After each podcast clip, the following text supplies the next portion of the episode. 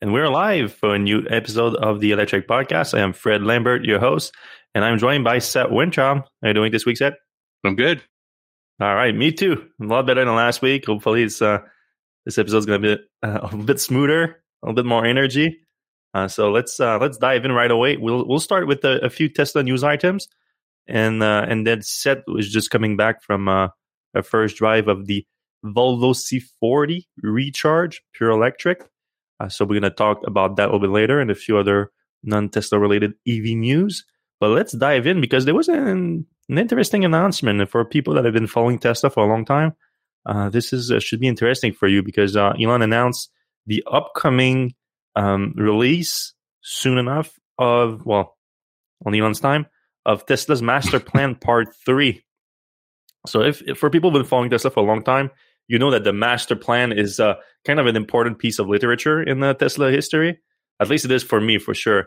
So yep. because the first one, the, the original one in 2006 was, I was already interested in that vehicle back then, but I, I just, I, I was trying to figure out like, why are they, it, it's not happening yet. Like, cause they are such a much more efficient solution to, uh, to personal transport. And as I was trying to understand more and more about what was the problem, Elon released this post, which the super secret Tesla master plan, which was obviously a public blog post on their website, so not so secret, where he explained Tesla's mission and its plan to achieve that mission. And once I read that, uh, it made it clear to me all right, Tesla is going to succeed. Tesla is going to uh, be the one to bring electric vehicle to the mainstream to accelerate EV adoption because the plan makes sense to me. Like uh, it, the he summarized it at the end with four points: build a sports car, which was the Roadster. Use that money to build an affordable car. Affordable, there's going to be an asterisk on that, but use that money to build an even more affordable car. It, it, yeah, the the second point should have been use that money to build a more affordable car. The third point, use that money to build an even more affordable car. So the, th- the third point is, is correct. And four, while doing above, also provide zero emission electric power generation options. So back then, that was uh, through his investment in Solar City. But then we're going to go back to that a little bit later. So Roadster, you know, not a best vehicle program ever. There was a lot of problems with it. Only 2000s were built. They ended up giving up, but it gave them the foundation that they needed to release the affordable car, which was the Model S, which wasn't exactly the most affordable car, but they, they, they did hit a decent price point. How much did you pay for it? Because you, you, you got one of the rare um, Model S uh, 40, was it? Yeah, it was an S40, but they they didn't build any S40s. They just built S60s and walled off part of the battery. But um, but the, the price, price was still decent back then, right? Yeah, so it was fifty seven four ninety five and then the seventy five hundred dollar tax credit brought it down under fifty thousand. I of course got the third row jump seats. Mm-hmm. Um, raised so, the price a bit. Yeah, but I mean, still fifty thousand dollars for a Model S is pretty good. Especially when you look today at, the prices yeah. of the Model Three, basically, which we're going to get to that later. So it wasn't the most affordable car ever, and of course, that version of the Model S 40 didn't last long. Like Seth said, it was actually a 60 that was uh, software locked to, to 40, so they never really produced any, but they sold some. Um, then they, uh, there was the use that money to build an even more affordable car, which was the Model Three, which again had its issue in terms of pricing. The thirty five thousand dollar price tag was also short lived, but still, it was a Model Three is undeniably a very successful vehicle program, maybe one of the most successful ever. Until the Model Y came about, which the Model Y wasn't even in that plan just yet. That's where they were right then, and Elon was also investing at that point in solar cities to provide solar panels uh, in, in order to um, to people to power their cars on sunshine, basically. Then, 10 years later, 2016, came the Master Plan Part 2, Part 2 in English. For some reason, they wanted to put the 2 in French in the, in the headline. I feel like that was part of uh, a movie. Um, yeah, it was like a Leslie Nielsen movie. I can't remember the name of it anyway. So that plan was interesting because the, the, the second part of the plan came about just as Tesla was acquiring Solar City.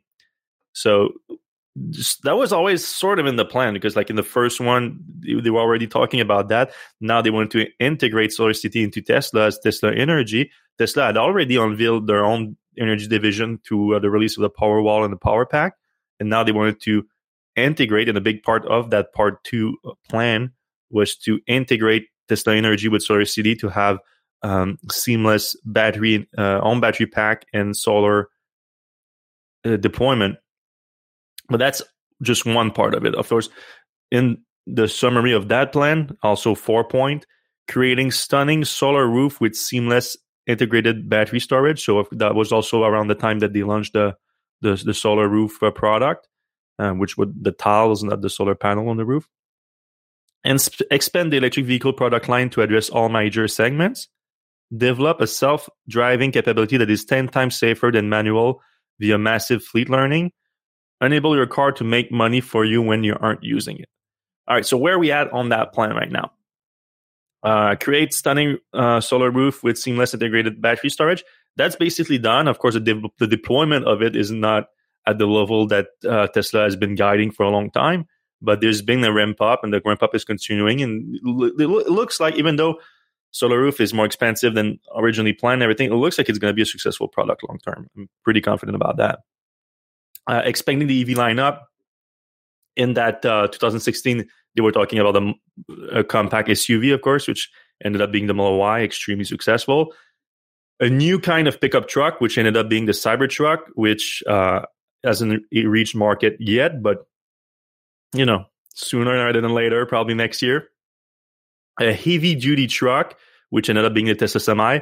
Tesla is way behind the program on Tesla Semi, but apparently it's coming whenever they're going to have the actual volume of uh, chips and battery cells to support higher volume production of the electric truck. And there was another thing though that this one is hasn't happened at all yet is the high passenger density urban transport. Um, never been exactly clear what that could be. Back then in 2016, Elon was talking about like making a bus out of the Model X platform. That never happened. And uh, there's been a bunch of rumors since of Tesla working with the Boring Company because Tesla already supplies a lot of cars to the Boring Company for the Vegas loop and future loops that are that are being um, deployed right now. And uh, for that, for a Boring Company loop, a higher uh, volume, a higher passenger density vehicle would make a lot of sense.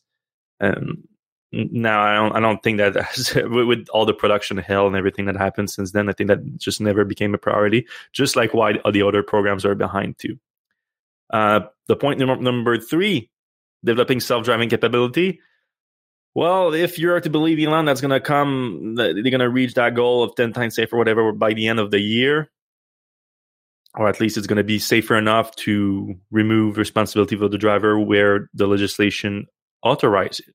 Of course, that's Elon's timeline, and Elon has been wrong on that timeline several times. So you take it how, you want it. But based on Tesla's own view of the situation, they are getting close to that. So that's why they are uh, starting to look at a part three of the master plan, like an update on the master plan. And the point four, of course, is very much linked to the point three, which you you're gonna need to have that self uh, driving capability unlocked in order for your car to earn money for you when you're not using it. Um, which to me, based on the FSD program as it exists right now, still seems a bit far fetched. I don't see that happening by the end of the year. But I also understand very much that Tesla is accelerating the rate of improvement of the uh, FSD program with more data, with more cars on the road, they unlock it. And now apparently even us in Canada are going to get it uh, next week now. I don't know if I'm going to get it. I'm at 97 driving 97 is good. 97 is good. I haven't been driving it. that was all my friends. I'm so nervous to drive it, and then I I get the score down.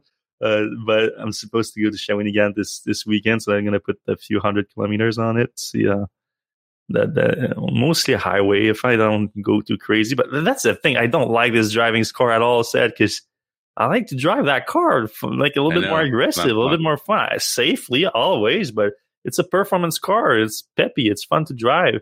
No, I'm not supposed to take corners too aggressively. I'm not supposed to, uh, whatever. Anyway, anyway. All right. So now Elon announced that he's working on the master plan part three. uh, so it should be released relatively soon. What could be in that master plan part three? I mean, we're not, of course, we assume that's going to be an update on the FSD and on, all that because that's the unfinished part of the part two. But we we think it's going to go much further than that, and I think Seth, you have your own idea. My main point was definitely going to be the Tesla bot or Tesla uh, Optimus now, as it's known, because Elon even announced recently that the priority in terms of product development has shifted to the Tesla bot, which is surprising but it looks like he's seeing that as a big part of Tesla's future, probably more long term, obviously. But as they figure out FSD and they figure out um, they become much more efficient at machine learning and neural networks, it makes sense to leverage that into a more versatile product and something that can just drive. Which I mean, it, it sounds uh, uh, like I'm minimizing full self driving, which obviously I'm not. If they do achieve that, it's it's amazing but it's just one aspect of like it, it's address one issue. While a Tesla, a humanoid robot that has significant AI capability, would would be able to do a ton of things. But you had an interesting point, something else that could be in the um, in the master plan part three. Yeah, my my main thing that I'm looking for is the Tesla HVAC system. Um, Elon's made a couple mentions of it in the past. Um, and I think that's something that where Tesla fits really well. Um, we had uh, Dandelion Geothermal come out, and we ended up going with air source heat pumps. Um, but these things are pretty amazing when, in, and especially for climate change and solar panels, it really fits into the whole picture really well, especially for people on oil or, or gas. Um, you know, our efficiency is way up on on our heating and air conditioning. Um, you know, I don't know if this is something for California or not, but uh, th- those systems actually pull a lot of water out of the air, you know, as a dehumidifier would. So for me, it's like I kind of feel like Tesla's seen a little bit of what they can do with HVACs on cars, and they're like, got some really smart and creative people working. They're like, hey, we could do this for the house. Um, you know, just a very small, like, you know, setup or whatever and your whole heating and air conditioning is, is taken care of. Um, you know, theoretically, they would save you a ton of money.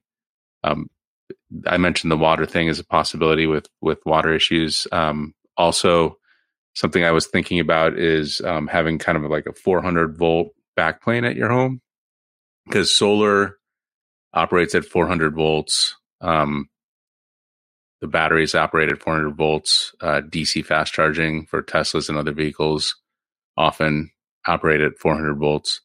So rather than stepping up and down and changing from DC to AC, having a 400 volt DC line in the back that connects your solar, your, your HVAC, your batteries, and your car, and anything else big uh, makes a lot of sense. So that's kind of where my brain is at is at now.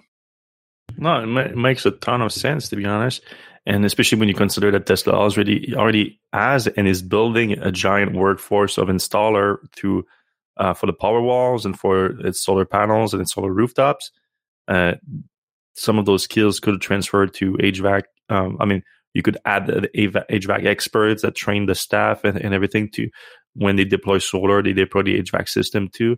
And yeah, I mean, this this is a long overdue. I think this uh, idea of uh, having a, a, DC home DC charger, basically, especially when you combine it with a power wall. And he, Elon has talked about that in the past, like combining a power wall with a charger, but it never it never really materialized into anything.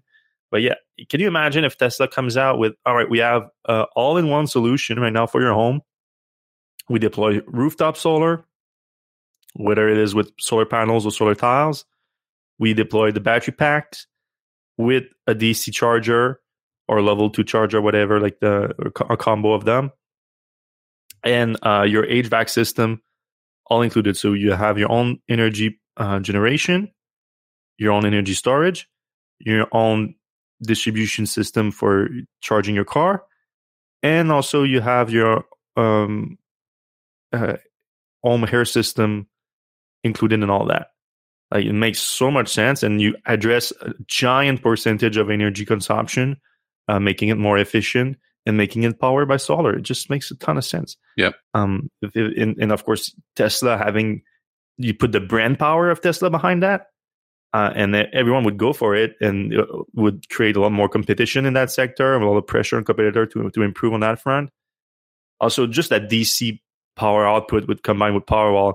You know the massive Tesla existing Tesla owner base that would want that. Like Tesla would get a hundred thousand orders for that in the first day, even if it's going to be, I would assume, quite expensive, um, especially if, if combined with the Powerwall. But Tesla would get a ton of orders for that. I am sure. Yeah, and it's not only faster DC, but it would, uh, you know, more efficient, way more efficient. So it doesn't have to step down. So you're saving ten to fifteen percent of your power bill by staying with DC. Absolutely. And then theoretically, you could also, I don't know if Tesla's doing this, but you could also use your Tesla car battery to back up your home as well. So all that kind of fits together. Yeah, absolutely. And also, you, you connect that to uh, the electric utilities. If you're not, you don't want to be off grid, you connect to the utilities, and you can provide like massive amount of grid services. You connect all of that to Tesla's Autobidder system, and you can probably like pay. The system's going to pay for itself over its lifetime. It's there's only advantages. It's going to be the upfront costs are going to be important, but over time, it's going to be uh, the customer ownership will, will be worth it. I think. yeah All right. Um, Tesla had a significant price increase uh, this week. Uh, last week there was a little one, and now this week there's a big one. so across the whole lineup, Elon kind of uh, warned us about that one, saying that he was seeing extreme inflation uh, through uh, both the SpaceX and Tesla. So it kind of gave everyone's warning. Okay, these are coming, and of course, 2021 was a giant year for price increases for Tesla and the rest of the industry too. Uh, but uh, Tesla specifically, due to its direct sell model, it's it's a bit different. We it's it's not based on uh, the dealerships uh, setting their own prices. they are universal across the board. They're, they're, not completely universal. They change country by country, and uh, they don't follow each other all the time. Like I saw something about like Germany this week. The Model Three long range was the same price of the Model Y long range. I'm like, what is what is that about? Like, yeah, well, I know that the Model Y maybe maybe the Model Y is coming from both the Model Y and Model Three should be coming from from Shanghai, but I'm not so I'm not so sure. Maybe we'll need a Model Y, and that's why it was cheaper. I don't know. Um, all right, so Model Three, the base one, so the Model Three rear-wheel drive, formerly known as the Standard Range Plus, is Tesla's cheapest vehicle, but it was up two thousand dollars this week uh, to forty-seven thousand dollars. So that's the cheapest Tesla you can order right now. And if you order it, uh, you don't get it until September, I think. So um, so those are for new orders. If you already have an order in, your order in is at that price. So this is for a new order being placed. I know this always confuses people a little bit, especially with what happened with Rivian a few weeks ago. The Rivian was reservation rather than orders, so um, not exactly the same, but still. And uh, uh then you have the Model 3 all-wheel drive, uh, so the long range, 2,500 more to 54,500. So this one has gone up like I think ten thousand dollars over the last twelve months or something like that. Mm, yeah. Um, the multi performance is three thousand dollars upgrade to sixty two thousand dollars. A little bit less popular version now too. Um, the Model Y, the base version, uh, the long range all wheel drive is now sixty three thousand dollars after a two thousand dollars price increase. Three thousand dollars also for the performance version to sixty eight thousand dollars now. And I mean, these these these also went up like I think fifteen thousand dollars over the last year, a significant price increases, but uh, they're still popular. Tesla's still selling them a lot, so uh, there's uh, there's a lot of demand for it. So Tesla can spare those prices. Model S and X also saw a big price increase. The Model S now starts at hundred thousand dollars after a five thousand dollar price increase. Oof. And uh, if you want the performance version, that's also five thousand dollar more expensive at $136,000. But, I mean, the performance is not called plaid, I guess. Um, the Mole X got a massive price increase, and it, it kind of needed one. It, it, didn't make sense with the Mole S pricing. Uh, so it's not now start $10,000 more at $115,000 for the base version. Uh, so th- this one is a little bit surprising because like that's 15,000 more than the Model S equivalent. Uh, then you have the uh, plaid version that now starts at uh, uh $139,000, uh, which is for the now more expensive than the Plaid version for the the Model S, which made no sense before. Uh, now it makes a little bit more sense. Maybe a little bit more, but at the same time, it's uh, what the difference. So the difference in pricing is three thousand dollars for the Plaid version of each vehicle, and fifteen thousand dollars for the long range all wheel drive version. That's that's where it gets weird, right? Yep. So a couple of observations. We talked earlier about the original Model S pricing was fifty thousand dollars. It's now double. Uh, you know, starting price. Obviously, this Model S is a much better car than the Much ones from yeah. 2012.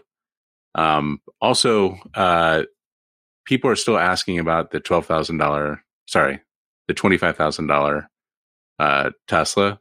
Uh, you know, Model B or whatever people are calling it. Uh, I don't think that's going to ha- ever happen. Like uh, the thirty-five thousand dollar Tesla is now forty-seven thousand. So I don't, I don't know that there's ever going to be a twenty-five thousand dollar Tesla. Um, it just, you know, maybe there'll be a thirty thirty-five thousand dollar Tesla that you know was the one that they were thinking about, like the, the hatchback or whatever. But I don't think they'll ever be able to price it down to twenty-five thousand dollars. Certainly not with the recent price increases, exactly. And if you go back to the master plan part two, he not even mentions that. He, he mentioned, I don't think we're gonna need a vehicle cheaper than the Model Three to uh, to to get where we, we need to be in terms of EV adoption. However, he said that back when the Model Three was supposed to start at thirty five thousand dollars, or at least was was getting towards that. Um, now it started forty seven thousand dollars, so that's different. So, like you said, maybe a new car that's thirty five thousand dollars would make sense. But the twenty five thousand dollar Tesla with no steering wheel or whatever, I don't see that happening either. Again, to Elon's point, I don't think they need it either. Uh, I think the price uh, of vehicles have just gone up, and with full self driving, which again I'm not on Elon's timeline, but I do think they're going to achieve it at some point. I think that changes the game completely in terms of cost and ownership because it's already like people already already think like, oh, I need like I, I'm never going to be able to afford an electric car because I cannot even afford a thirty thousand dollar car. Well, you like like the rest of the most people in the world, you probably can't afford a new car. Period, whether it's electric or not. Most people don't have the budget for that, and, and that's okay. Um, and the ownership model is is changing anyway. Like there's a lot of pe- places where like Uber is super cheap, for example, and it just makes sense for people to just use Uber when they need to use public transport. Can you imagine when full self driving happens, like how that changed the cost per mile of transportation? Maybe you'll never own a car again. Some people still will, I think. Like, of course, set your theory of uh, I don't want other people farting in my car. That holds up for a lot the of people. classic. Yeah. Yes. All right. Uh, but yeah, I mean the the Model X giant price increase, but uh, I, I think I think Tesla just can afford it on the Model X because I, I think they have a massive backlog for it. I keep I keep hearing that. I, what I just don't want to happen, and I hope it doesn't happen, because I've seen Tesla do that before. There's a lot of people waiting for the Model X right now that placed the order over a year ago, where it, the where it was much cheaper, and Tesla still hold them ho, hose them a car at that price. And now, if someone places like right now, if, if you it says if you place a Model X order at one hundred and fifteen thousand dollars, you're gonna get it in January of 2023. But I kind of have a suspicion that Tesla might you can you can place your order right now at this price, and you might skip a few people in line because Tesla will prefer delivering that car with uh, thirty thousand dollars in profit rather than five thousand dollars in profit. If you know what I mean. Right. And if you add FSD, it's coming like next week. Oh yeah, yeah, yeah. that too. That too. All right. Uh, we got some registration number for the EVs in the US uh, for the whole year of 2021. Tesla lost some market share, but not much to be honest.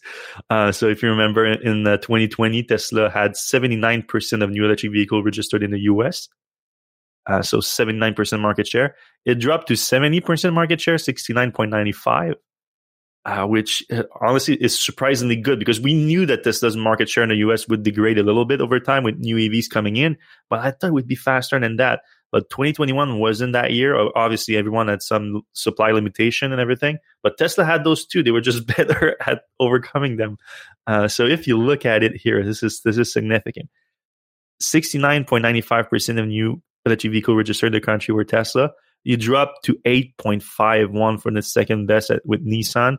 Chevy at 7.5, Of course, Chevy also had a tough year in 2021 with the Bolt EV, Bolt EUV, and the recall and everything. Ford and Volkswagen at 2% each. So Ford and Volkswagen are the one that I'm more optimistic for this year that they, they should gain quite a few percentage point. Uh, Ford is delivering right now the Mach-E, which is not as high volume as we, we hoped it to be, but still decent volumes. Uh, but the F 150 Lightning is going to start delivering this quarter. Not going to, uh, not this quarter, but next quarter, I think.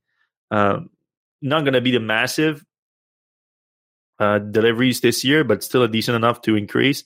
Then Volkswagen's to uh, ride the momentum of the ID4. And then, uh, of course, the ID Buzz is not coming this year yet, but there's a f- quite a f- more version of the ID4. I think is going to be enough to significantly increase output, uh, especially since they're supposed to start production soon at uh, in Chattanooga. And then Hyundai also has an opportunity to increase uh, Ioniq 5, but the allocation are not great either. Um, Audi has a few more vehicle uh, or options on uh, available too, but we should start seeing a few ramp up. Of course, Lucid and Rivian were at 0, 0, uh, 0.01 and 0.05. Uh, that should go up a little bit too. Um, but it won't it won't take much market share from Tesla, I think, because Tesla is also expanding in the US with the Gigafactory Texas, and Fremont is also apparently growing in, in, in capacity. Some of those are going to be for exports, of course, but I think Tesla's still going to grow in the US, especially from what we've been hearing in the last few weeks. Uh, after the gas price increases, I've been hearing Tesla is, is having like record order surges in the US. And I don't know about you, Seth, but as as the local like EV guy in my in my community and my friend and family, yep, you always get every now and again get people reaching out like, "Hey, Fred, like, what do you think? Um, thinking about going electric for my next car and like blah blah blah. Like, what do you get, uh, asking for advice?" Uh, every now and again, I get the, I get those all the time. But over the last two weeks, record number of people, like people reaching out that I haven't talked to since high school, are reaching out. Hey, I, I know that you're a big AV guy. Like, I, I need I need to do, to go electric, and every time is the same thing. Like, people just are done with the gas price increases. Uh, I think I think that's a might be a big moment in, in the electric vehicle uh, shift in in, in adopting it. It's not going to change any like the production. We're already so production constrained with EV that it's not going to change the numbers in the short term at all. But I think I think there's a mindset shift that is accelerating right now thanks to those gas price increases. Are you seeing something similar? Yep. Uh, a lot of people asking. Um, and you know what? The gas prices are already coming back down, but I think people are just like, they don't want it the, again. Yeah, they don't. They don't want to be beholden to these companies. And most of the gas price changes. I mean, no gas stopped flowing. It it just wasn't allowed in one place, and it just went somewhere else. But really, it just the gas companies taking a lot of profits. And you know, theoretically, demand goes down when uh, when prices go up. But you know, you know, as for Tesla, you know, backing out a little bit, as for Tesla's market share, they can't like their only constraint is how many cars they can make, and I I think that's going to be true for the rest of the year. Like, uh, you know, you just saw like the Model Y, sorry, the Model X. If you order one right now, it's not coming until next year. Um, it like they just can't make enough cars, mm-hmm. and that's kind of true the world over. Like as soon as Texas ramps up, they're going to be full, and and as soon as Berlin ramps up, they're going to be there's there's just they can't make enough cars. They they might want to start thinking about more factories at this point. Yeah, and apparently that's gonna, what's going to happen by the end of the year. You know, that's already said that they're going to probably announce a a new location by the end of the year. But yeah, you can look at this too. This this was an interesting uh, chart. It give you the registration rate of of electric. I think it includes hybrids too uh, by um uh, by state. And you see like that. That's that's the thing here. That's interesting. Is like how abysmal in most of the states the adoption rate is.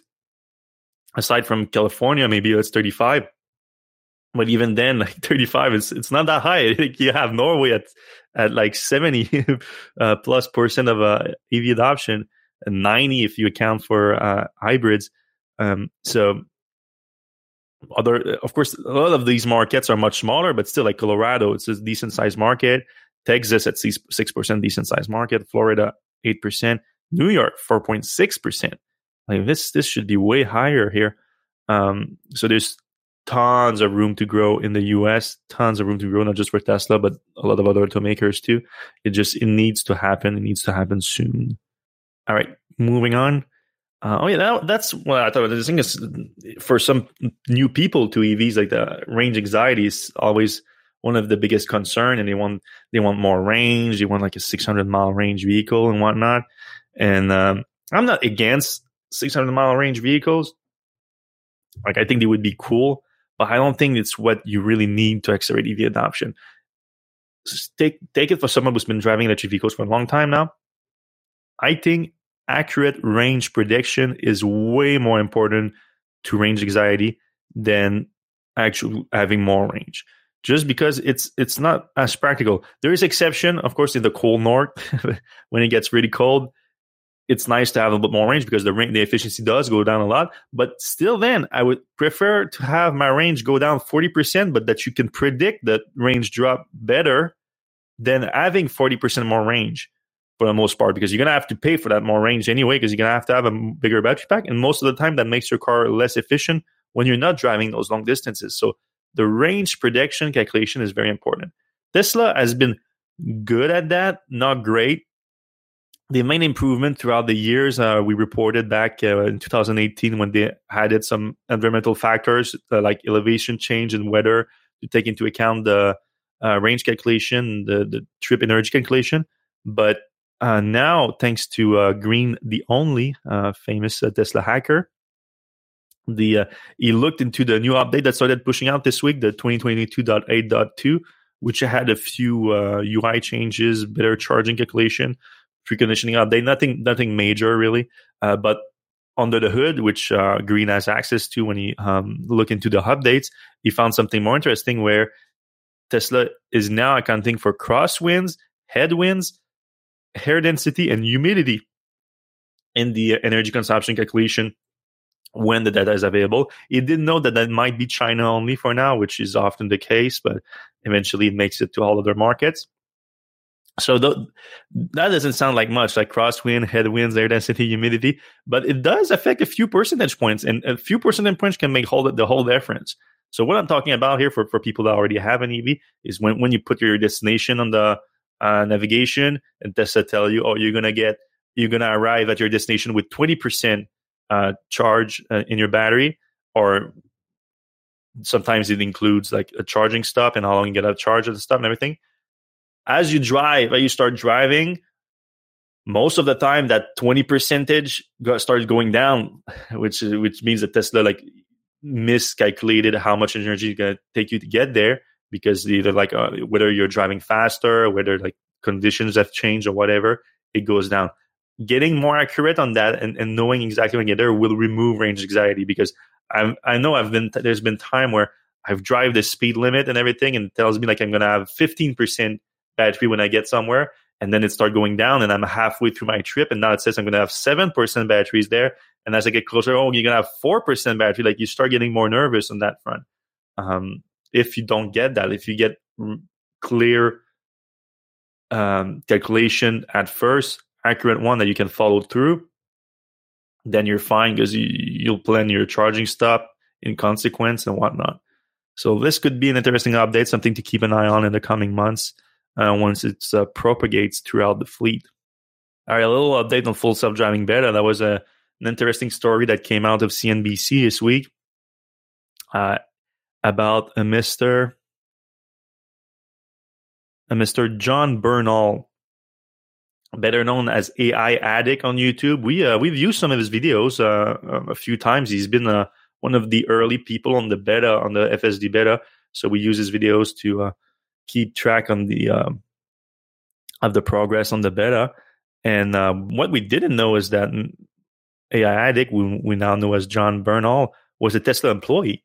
Uh, prior to the FSD beta, he was a annotation expert, and uh, then he started his YouTube channel sharing videos of the FSD beta, which doesn't sound like a good idea. Like to nope. start a whole a whole YouTube channel about a product, reviewing a product that your employer makes.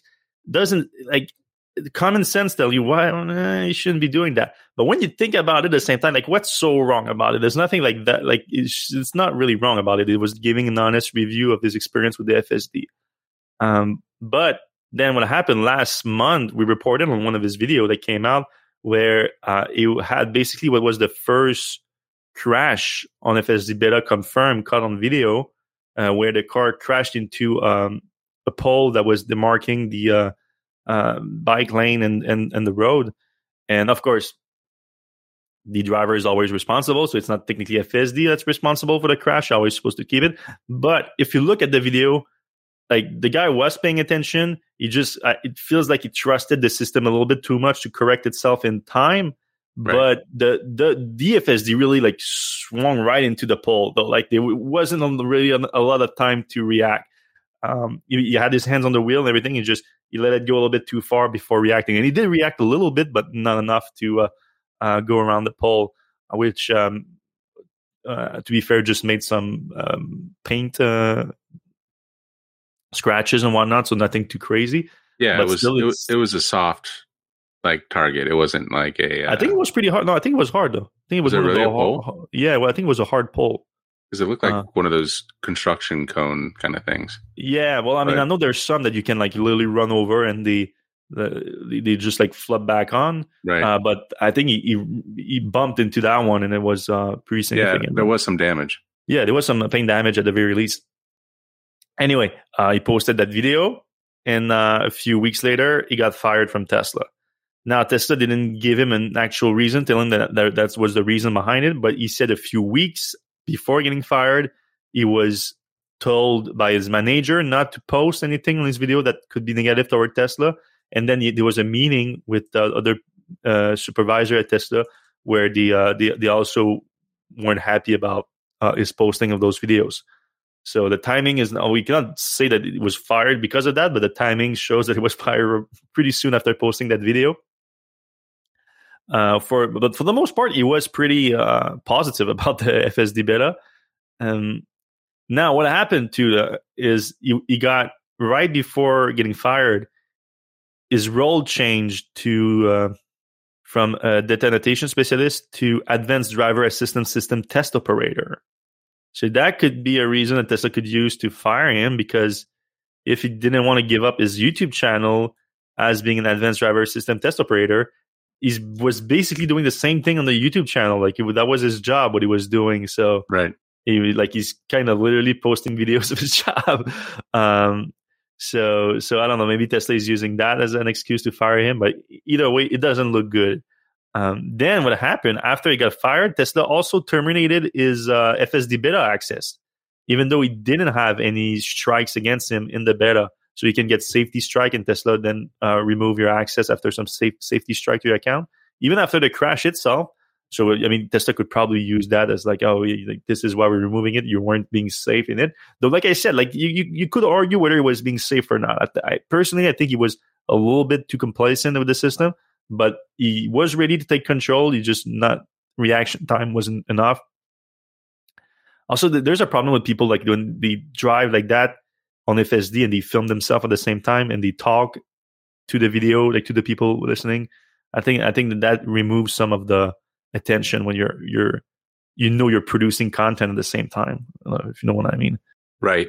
And theoretically, like I, I don't want to put thoughts into his mind, but if he got into a crash, he probably knew he was going to have a very popular YouTube video, and that you know it's kind of rewarding him for. Are you uh, are you saying that YouTubers with FSD beta are uh, incentivized to get into crashes?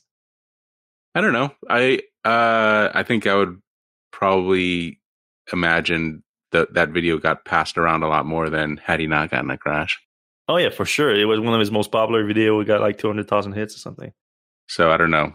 Yeah. It it it's I mean it's just dumb. Like, you know, it's not dumb, it's just he knew what the stakes were, I think, that he probably shouldn't be doing that. Um, but you know, he he gave it a shot and now he's I, I guess going to continue doing what he did with somebody else's car or something. Yeah, because that's the thing. They remove access to the FSD beta, but again, like that's like I can always have a, an excuse for it here. Uh, because Bernal bought his Model Three back when I think there's some might still have that program. I'm not so sure, but we reported on it back then. Where Tesla had this program where if for employees that bought a car, uh, they could give you some uh, options for free. At one point, was like a premium interior when that was the thing, and at other point, it was the FSD. And back when Bernal bought his car, it was an eight thousand dollar feature that we get for free, uh, though he had to provide feedback on it. So that's what he was doing. So maybe like since he was fired because of it, so I was like, well, we're to take that back since you didn't comply to your side of the of the deal.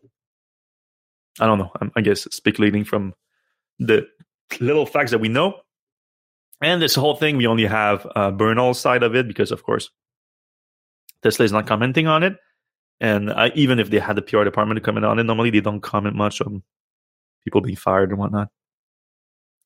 All right, Seth, you're just coming back from your Volvo C40 recharge dumbest name ever review. Yeah, I uh, I commented on the the name not being fantastic, but uh, Volvo was super nice. They flew us out to um, Palm Springs, put us in a nice hotel. Uh, when I say us, I mean me. Um, and uh, they were super helpful in getting us around. They also let us on the first day drive the XC60 uh, plug-in hybrid, which also recently got an up- update to talk about that first. Um, it went from like 18 or 19 miles of range to 35, so almost double. And then um, the the power almost doubled as well. So it went from like 90 kilowatts to uh, like 150 kilowatts, 160. So what was something that we probably wouldn't cover, uh, we you know tend to cover high plug-in hybrids that can operate as electric vehicles and you know do a full day's commute. Uh, last year, I don't think their their vehicle would do that. This year, with 35 miles of range and over 150 kilowatts of power, um, you're talking about like a Chevy Bolt type of power. Uh, it made sense to cover, and um, th- you know that was a very nice car. I kind of wish uh, it was they had a full BEV version. I'm sure they're going to have one shortly. Uh, Volvo plans to be all uh, BEV by 2030 anyway, um, a car that more more people are probably interested in is is the C40, which is kind of like the XC40, but um, instead of having a SUV squared back, this thing has a kind of a, a sport back, um, which means a little bit less room in the back uh, for back seats for heads, and also storage in the back, but not much. It's it's it's almost the same. Um, I think it's a great looking car. Uh, it it is quite fast. So each uh, motor is 150 kilowatts, so a little over 200 horsepower. So total uh, over 400 horsepower, which for a small uh, SUV type thing is a lot of speed, um, a lot of power. Uh, strangely, the the Volvo folks didn't have us go off road with it, or they didn't have us using charging stations at all either which I, I don't get. Like th- this is part of the important thing for our readers to know about, like going off road or or, um, you know, what what is charging like. So, you know, I, I spent a little free time and I went um, to Joshua Tree, which is not too far from Palm Springs, and uh, took it off road, and uh, it was a beast. It it flew. Uh, the suspension was great um, and you know all wheel drive just uh, kind of made for going off road. Um, so there's tons of other great things. It's a Volvo. It it handles great. Um, it you know does well like going up mountain roads, even compared to like um, you know other sport luxury cars.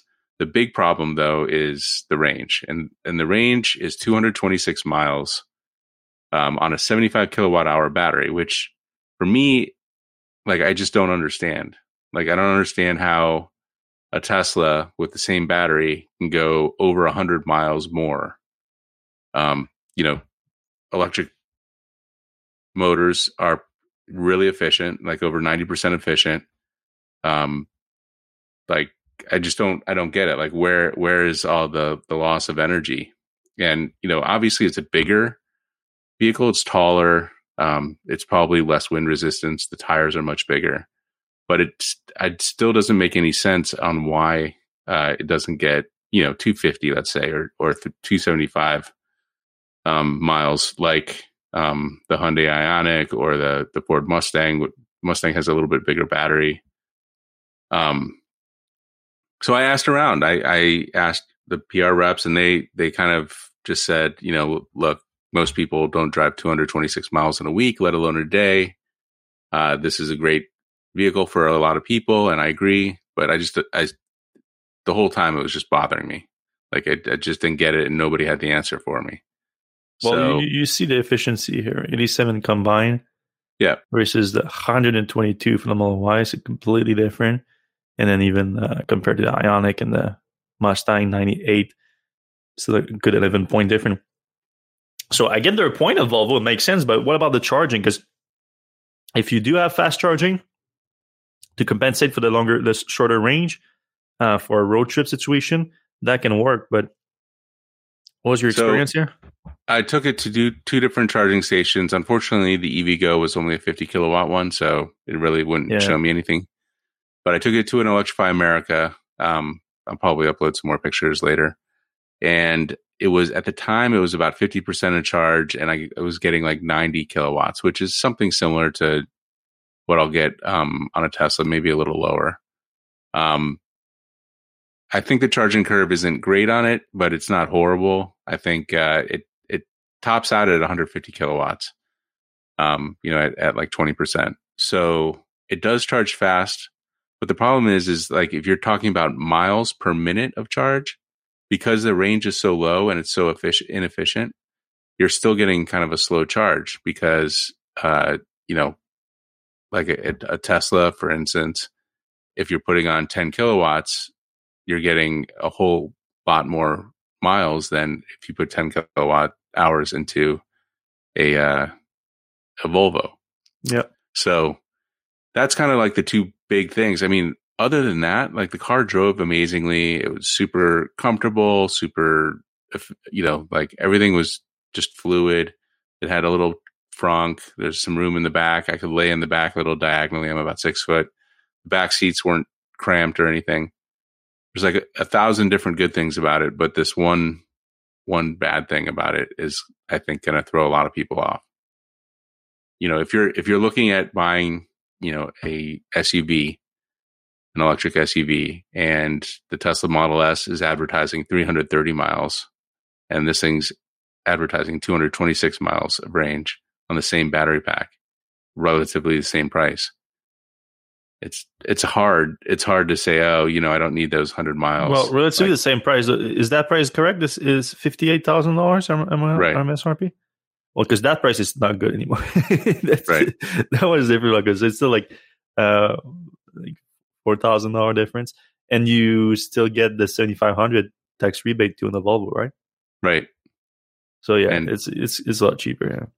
But you know, overall, I have to say, like, it was a great car. Uh, I had tons of fun with it, especially off roading.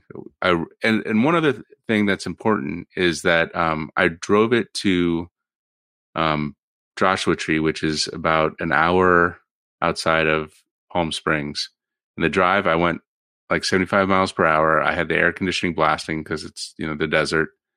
And I actually gained range. So when I started, it said I was going to arrive with 44% of range. And when I got there, I, it said I had 46% of range. So I, just, I think probably Volvo is being crazy conservative with uh, their their estimates, but I think like this is the game that's being played. Like everybody's out there, you know, embellishing. Well, not everybody, but mm, especially you know, Tesla. Tesla is for sure, and maybe Hyundai is. I don't know. Um, so you got to like you kind of have to put your best foot forward there, and um, you know, I, I think you know we've talked to people. I've talked to people. They're very interested in this car, and and when they say, well, what about why is it only 200 or sorry, yeah, 226 miles versus 330 on a Tesla? You know, it's hard to it's hard to like say, well, you know, no big deal because it is a big deal. Yeah, I mean, I don't mind like if the EPA cycle is the EPA cycle and you're not gaming the system, you're just like it's optimized, so you get a good range on the EPA cycle advertise that range so that like people will actually buy your car compared to other once you're in the car and the system does your range calculation for you, which should be different than EPA because it's based on your driving's profile, where you're driving specifically, especially now with Tesla, if they are accounting for all of the all of their environmental factors, that's what needs to be accurate to address your range anxiety. Um, look, if if if you can advertise range based on EPA cycles, advertise your range based on the EPA cycle. Don't don't cut yourself short there because uh, you're gonna disappoint the customers or whatever. If the range is accurate inside the car, you're not gonna disappoint anyone. Uh, it's just a problem, but you, you, like you said, if if you see that and you've see a little wide, different range, you're like, yeah, it, it factors into buying the car. All right. We have two more news items to discuss, and then we're going to jump into the comment section and your questions. So if you have any question, make sure to put them in the comments right now. And if you can put them in all caps or have question in all caps before the question, that would be super helpful for us to uh, to get to them easier. All right. Uh, the uh, Monroney sticker, I think it's called, but uh, the window sticker, basically with the EPA range confirmed for the F one fifty, is leaked this week for the F-150 Lightning base version, the one with the standard battery pack, so the one that starts at forty thousand dollars, uh, showed us a few more details about the, the, the vehicle here. So it does get the estimated EPA range as predicted of 230 miles. In terms of efficiency, it gets a 68 mpg, uh, 76 for the city, 61 for the highway. So how does that compare with the only other pickup truck available in the market right now, the Rivian R1T? Uh, the R1T gets 70 mpg, so that's uh, that's a little bit the F150 Lightning is a little bit less efficient, uh, and you, you, compare it to uh, uh, the on on the, the F150 is a little bit more efficient on uh, city driving, at 76 versus 74 for the R1T. But on the highway, it's much less efficient than the R1T at 68 versus uh, 61 versus 68. So that's what's interesting about that. Really, is the so the F one fifty is a longer truck a little bit. It's about think ten inches more wheelbase, about maybe a foot longer, but otherwise it's the same shape in terms of width and height. It's about the same as the R one T. It's just a little bit longer, so that might explain why it's less efficient. However, it, I don't think it should compensate for the fact that the R1T is a much bigger battery pack and a longer range. So the then then the standard version of the of uh, uh, of the F150, obviously, because there's going to be a larger battery pack being available. But uh, just to keep in mind, though, like that smaller battery pack with 230 miles of range, that's from forty thousand dollar configuration up to seventy four thousand dollar configuration. Ford makes you add a lot of option to get the bigger battery pack. So something to keep in mind. But the R1T gets 314 miles of range. So 80 miles more range than the um, F150 because it has a much bigger battery pack. So heavier battery pack, and yet it's more efficient. Again, with a foot shorter for the R1T, but still, uh, I think I think that's a win for Rivian uh, for now. But again, still though, you have to also compare it to all other electric, all other pickup truck out there, and 68 miles per gallon equivalent is not nowhere near anything that's on the market right now. So if your goal is to cut gas consumption, then that's that's good for you. What do we have here? We have a BMW electric ad. That's nice. That's the iNext. No, I am. Where? Yeah. All right. So, of course, uh, F 150 Lightning production should start uh, fairly soon and deliveries later this year. Then Audi had uh, unveiling this week the Audi A6 Avant e-tron. Uh, so it's a new station wagon concept, electric station wagon. Uh, they uh, they kind of uh, nicknamed nicknamed the vehicle the Storage Champ. It also has those matrix headlights that can project video games. We know that Audi has been talking, uh, not just Audi, but Volkswagen in general too, has been talking about video games inside their car a lot lately, uh, trying to compete with Tesla on that front. It's been a big uh, focus for Tesla. Uh, now, for some reason, I cannot. I don't know if you remember, but um, the Mercedes uh, EQS had Snake in their. Uh, yeah, I, yeah, where they're at. Well, but uh, yeah, Mercedes also remember they also said that they're gonna put a lot more focus on the the experience inside the car, especially since they have a through level three system now that's been approved. So and they literally say that you can get go to sleep or uh, re- read your emails or whatever for short periods of time while the car takes over. So maybe uh, video games inside the the car too is going to be part of that. But yeah, uh, station station wagon. Uh, it's still just a concept though. It's not vehicle that's uh, planned production just yet. But uh, there's no electric station wagon really available right now. So that's uh, Audi. If they move uh, relatively quick on this, they could uh, be first on market. But that's a good looking car right there. Yep. Of course, uh, oversized oversized wheels always look good. It's not necessarily going to make it to production. Uh, Cadillac, uh, Cadillac has the Ce- Celestiq, that uh, station wagon that we. Oh yeah, I guess yeah, yeah. And the, the Lyriq, the Lyriq is considered an SUV, but it also like it's uh, you know, if you make a SUV sleek looking enough, it kind of looks like a station wagon basically. Right. Or you yeah. make a station wagon just a little bit higher up on the suspension, and it looks like an SUV. So. Yeah, it's, a, uh, it's a all gray area. Yeah, yeah, yeah. You want to get it, call everything a crossover, and then you're fine. Uh, in terms of powertrain, uh, they they are going to use the if when it actually turns into an actual production car, it's going to use the uh, premium platform electric, the PPE that the Audi is developing with uh, Porsche, and uh, that use an 800 volt system, uh, 22 kilowatt onboard charger. That's nice. 270 kilowatt fast charging, which 800 volts enables uh, five to eighty percent charge in under twenty five minutes. With that, of course, you need. Is that, uh, is that four motors? Uh, how many motors? Um, this PPE, I think, has the capability to do four motors. Yeah, talking about 700 kilometers, 250, two motors, uh, two motors with 350 total capacity. Hmm. They're talking about a range of uh, 700 kilometers, 435 miles, but that's the WLTP. So probably closer to 350 in the real world, which is still very good. Zero to 16 under four seconds, also very good. All right, that's the no, that's the introduction. Yeah, that's how they, they were showing the headlight the headlight projector. I guess not. Oh, maybe they're gonna show it in that video. I didn't watch that video actually. Very sleek looking for sure. There, there are the matrix headlights. It's a big car. Okay, they talked about it. Seeing a human there. Well, that doesn't make for good podcast. anyway, all right, let's uh, jump into the comments and the questions. All right, let me scroll up a little bit here.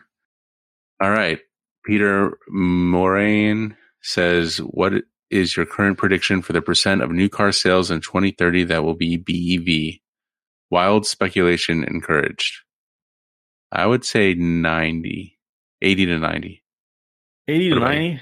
I, that, here's the thing. Once you get to 80 and 90, the other percentage is like it goes down fast because you don't want to be in that 10 to to 8, right. 20%.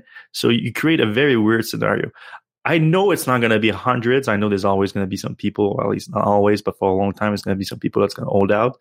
Uh, but those people are going to seem crazier by the day, which sounds mean, but like you know it's going to be the same people that are holding on to their horses for for for uh, transportation when everyone was like yeah look at this thing. Is much makes much more sense much faster uh, less maintenance. So of course maintenance that's different use for a word for a horse but you know what i mean?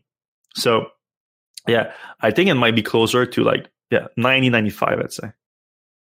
All right uh moving on. How about the tesla semi trucks we you talked a little bit about them. I think that was part of the master plan part two. Yeah, maybe more about them on the master plan part three. That would be that would be nice. That would be welcome, I think, by uh, Tesla community, uh, Tesla shareholders. But yeah, not not much on that front. Uh, Elon kind of hinted that uh, it won't be a focus right now on in 2022. The focus is very much on Model three and Model Y ramp up um, because of limitation in chip supply.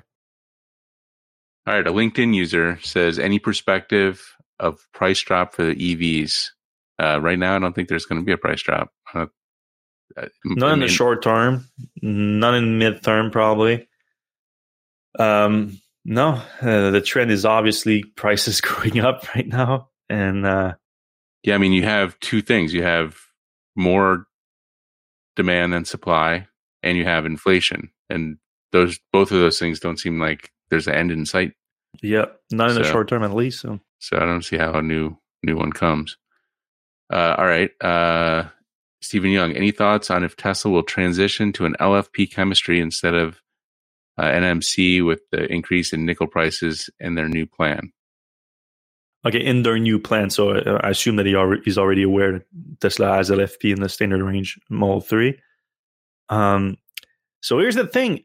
Uh, so I assume that the new plan means like more other vehicles are going to move. More vehicles are going to be moved to LFP uh, rather than MC.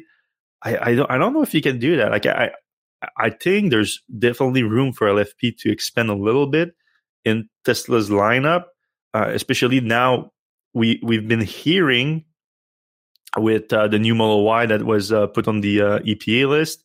I guess we didn't talk about that. I forgot we didn't talk. We should have talked about that. But a new Model Y showed up on the EPA list, and uh, also Green got some information from the software that uh, uh, Tesla might be launching a standard range or standard range plus, I guess, Model Y, and that might be the first vehicle that's going to come out of Gigafactory Texas. But that that wouldn't make much sense to me because you would think that Tesla Tesla would have to sell that new model. Have people would need to place an order for that new model, which yeah, no one has done yet.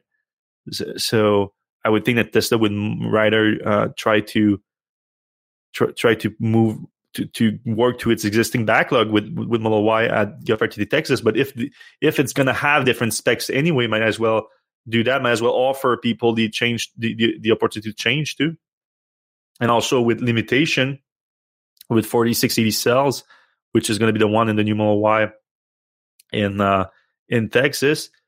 You offering a, a standard range version enables you to deliver more cars with fewer batteries, so that could make sense on that front. Um, but we don't know what kind of chemistry is going to be in that cell just yet. If it's a standard range, it would make sense to make LFP cells out of those.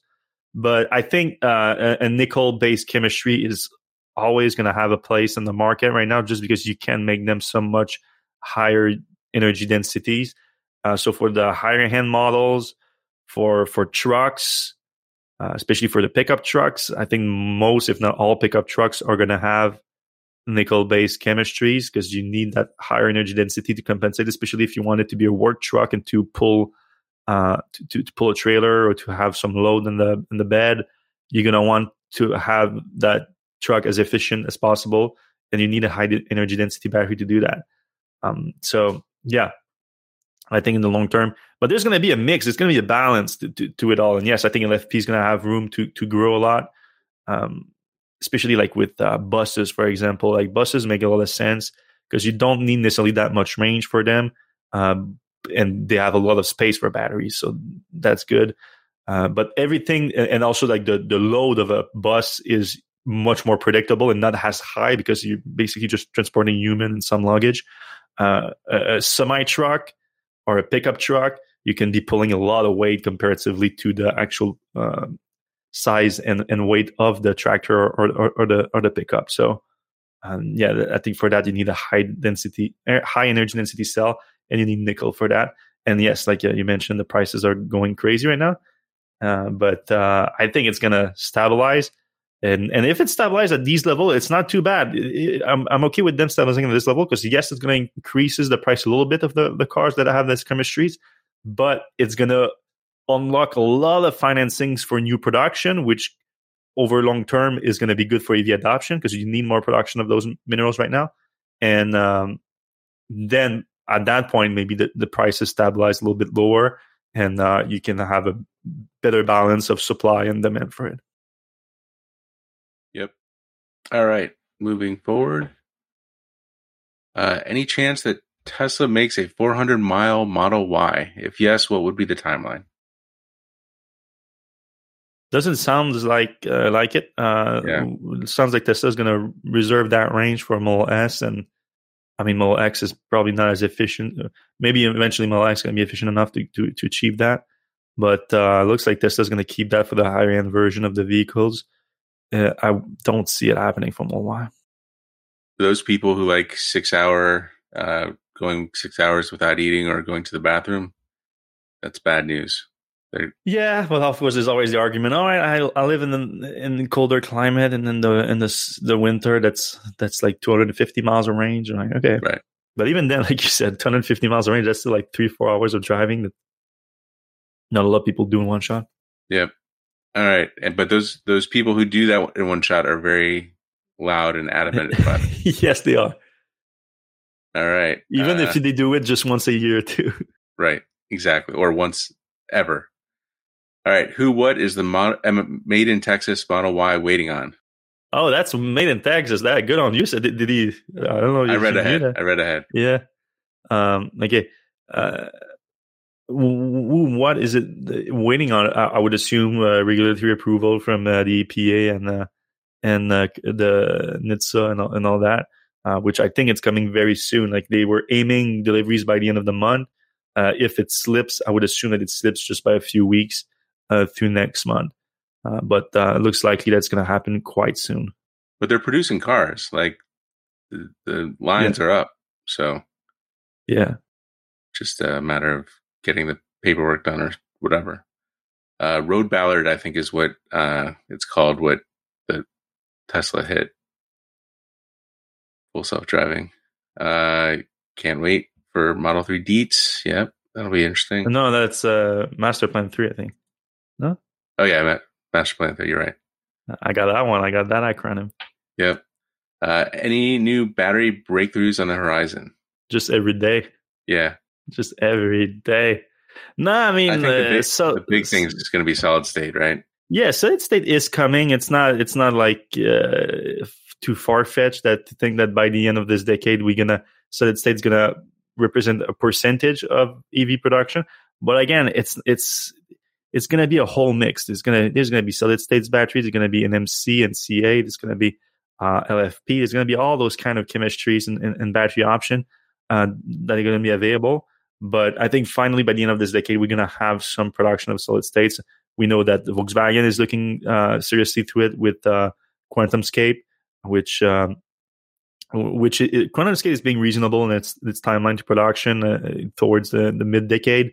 Uh, Solid Power is also making a lot of progress and is working with several automakers. I think BMW might be their main partner. Uh, I'm not so sure about that. Don't quote me on that. But they're also doing uh, great progress, and Toyota is also working on on on that too. Uh, Toyota make it sound like they're waiting for solid states in order to uh, to go big on EVs, but I don't, I don't think there's a point in that.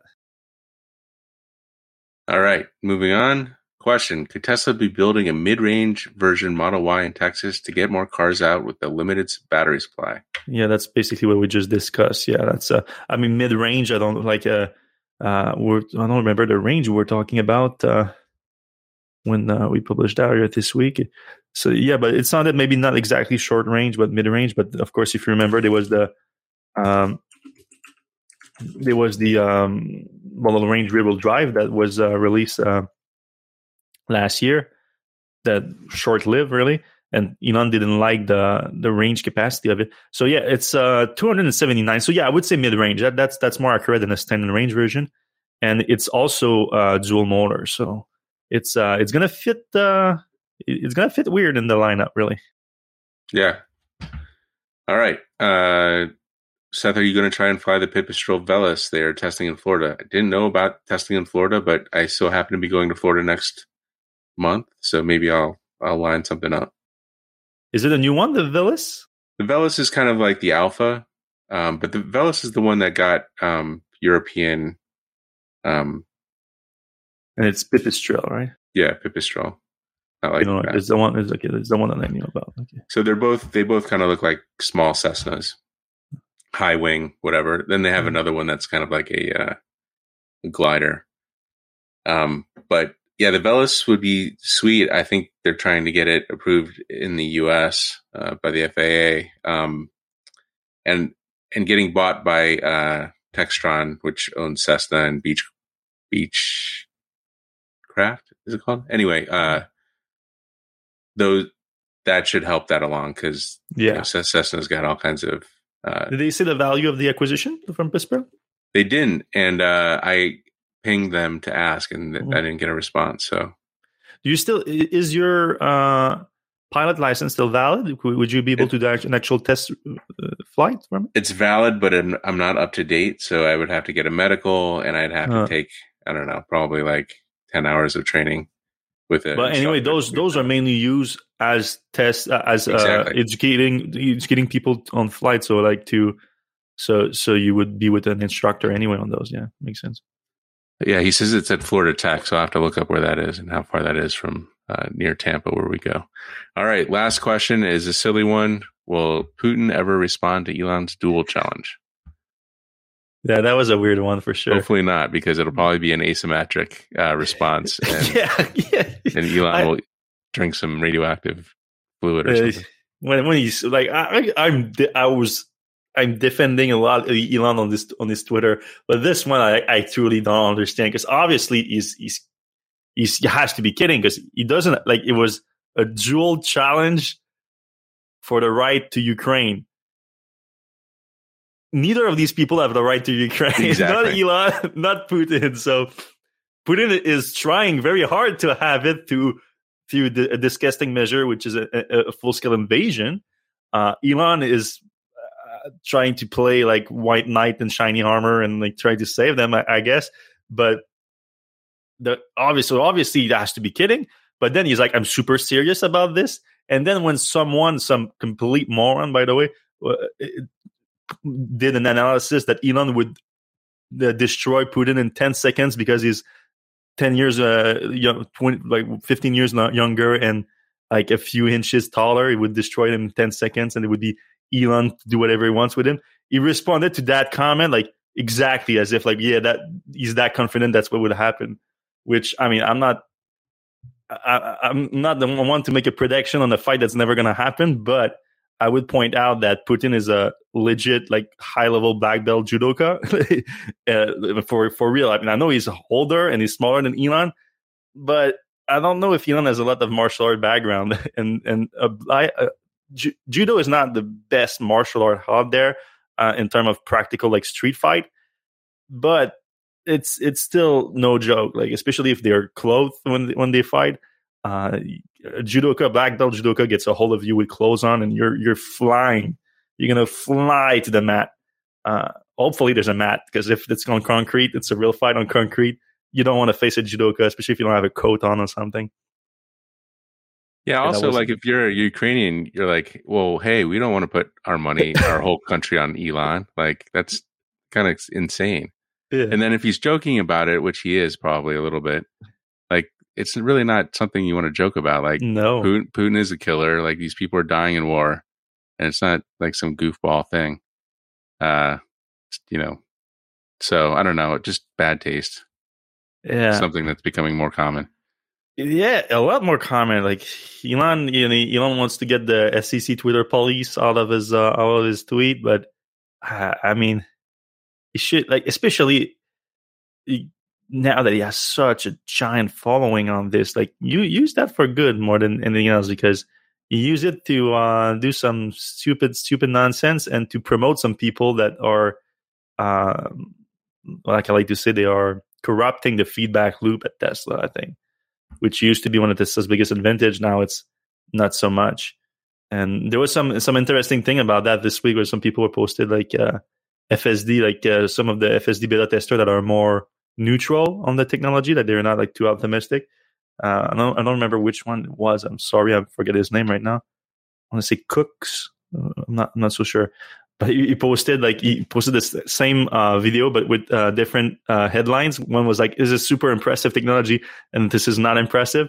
Like the on the one of his tests of the of the FSD, and on Twitter, like the impressive versus non impressive gets like three three hundred thousand more hits. I'm, I'm, exaggerating, of course, but it gets way more uh, positive on it feedback because that's that's where it is in Twitter right now, unfortunately for Tesla. And Elon lives on it, so it's not it's like life is not Twitter. Tesla community is not Twitter too either. All right, enough enough uh, on that. With the show already went way longer than uh, thought it would, but I had a lot more energy this week, so I compensated for last week. Uh, all right, so if you're still listening right now, appreciate you. Uh, thank you for supporting Electrek. If you can give it the video a thumbs up or a like or whatever you, you do on your platform, because we are everywhere now. uh, please do it because uh, it's free to do and it helps the show a lot more than you would think. Uh, if you're listening on audio only on your podcast app, you can leave us a quick five star review that also is free to do and helps the podcast a lot. And we appreciate you for doing it. And we're going to see you same place, same time next week. Have a safe one. Bye bye.